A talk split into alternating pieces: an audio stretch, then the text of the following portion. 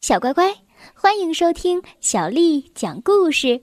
我是杨涵姐姐，今天杨涵姐姐继续为你带来好听的故事。我要救出贝里奥。第一集。农场里，现在正是剪羊毛的时间，小鸡们可找到机会看热闹了。他们在一旁尽情嘲笑。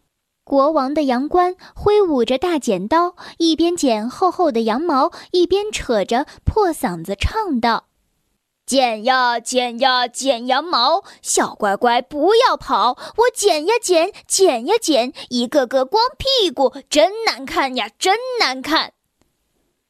眼看就要轮到贝里奥了，这可怜的小子。我不要去，我绝不要光着屁股，哦，多难看呀！咩。卡门和卡梅利多是不可能看着哥们儿遭遇到危难而见死不救的。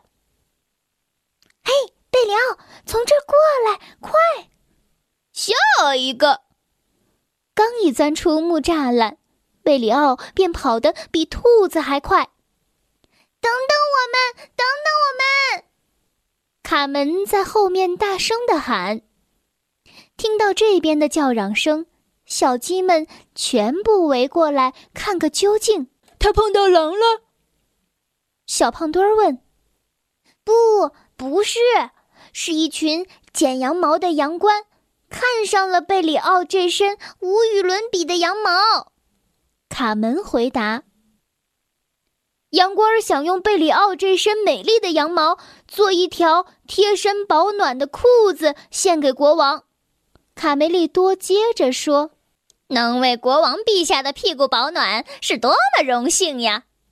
卢茨佩罗激动地说。小胖墩儿和小刺头不怀好意的大笑：“哦，国王陛下屁股的暖和全靠贝里奥这身好羊毛了！”对呀，贝里奥的好羊毛。突然，在一旁把风的鼻涕虫喊道：“已经捡到二十二号了，二十二号！”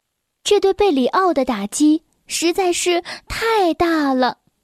咩 咩，为什么呀？为什么这倒霉事儿就该轮到我呢？贝里奥，你是我最好的朋友，我绝不会丢下你不管。跟我来，我知道一个很好的藏身处。到了那儿，你就不用害怕了。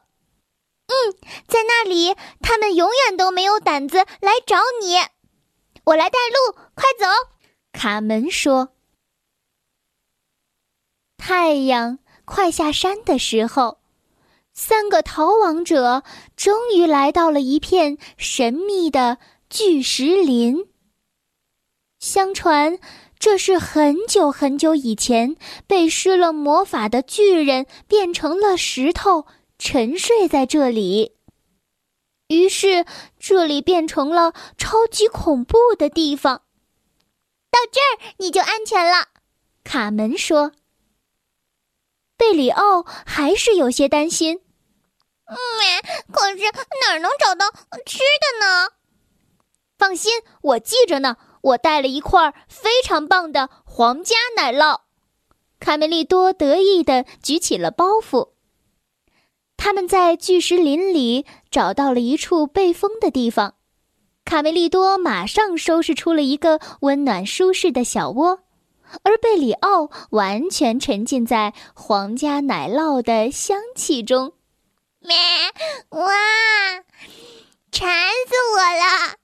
嘿，这可是我们的早餐呢！卡门一把夺下奶酪，跑了出去。哎呀，挨着这么臭的东西，晚上怎么睡觉呀？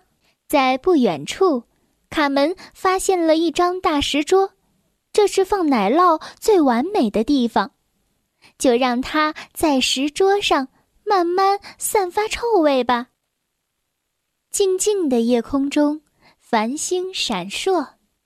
天气有点转凉了，三个形影不离的好朋友紧紧地靠在一起。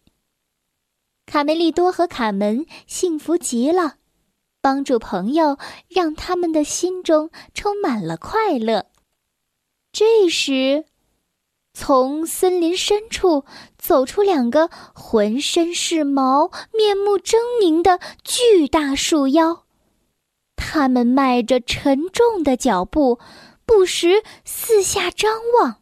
小乖乖，今天的故事就讲到这儿了。如果你想听到更多的中文或者是英文的原版故事，欢迎添加小丽的微信公众账号“爱读童书妈妈小丽”。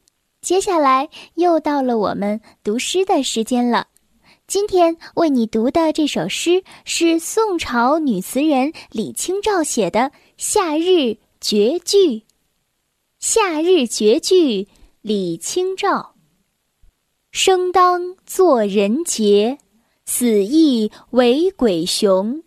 至今思项羽，不肯过江东。夏日绝句，李清照。生当作人杰，死亦为鬼雄。至今思项羽，不肯过江东。夏日绝句。李清照。生当作人杰，死亦为鬼雄。至今思项羽，不肯过江东。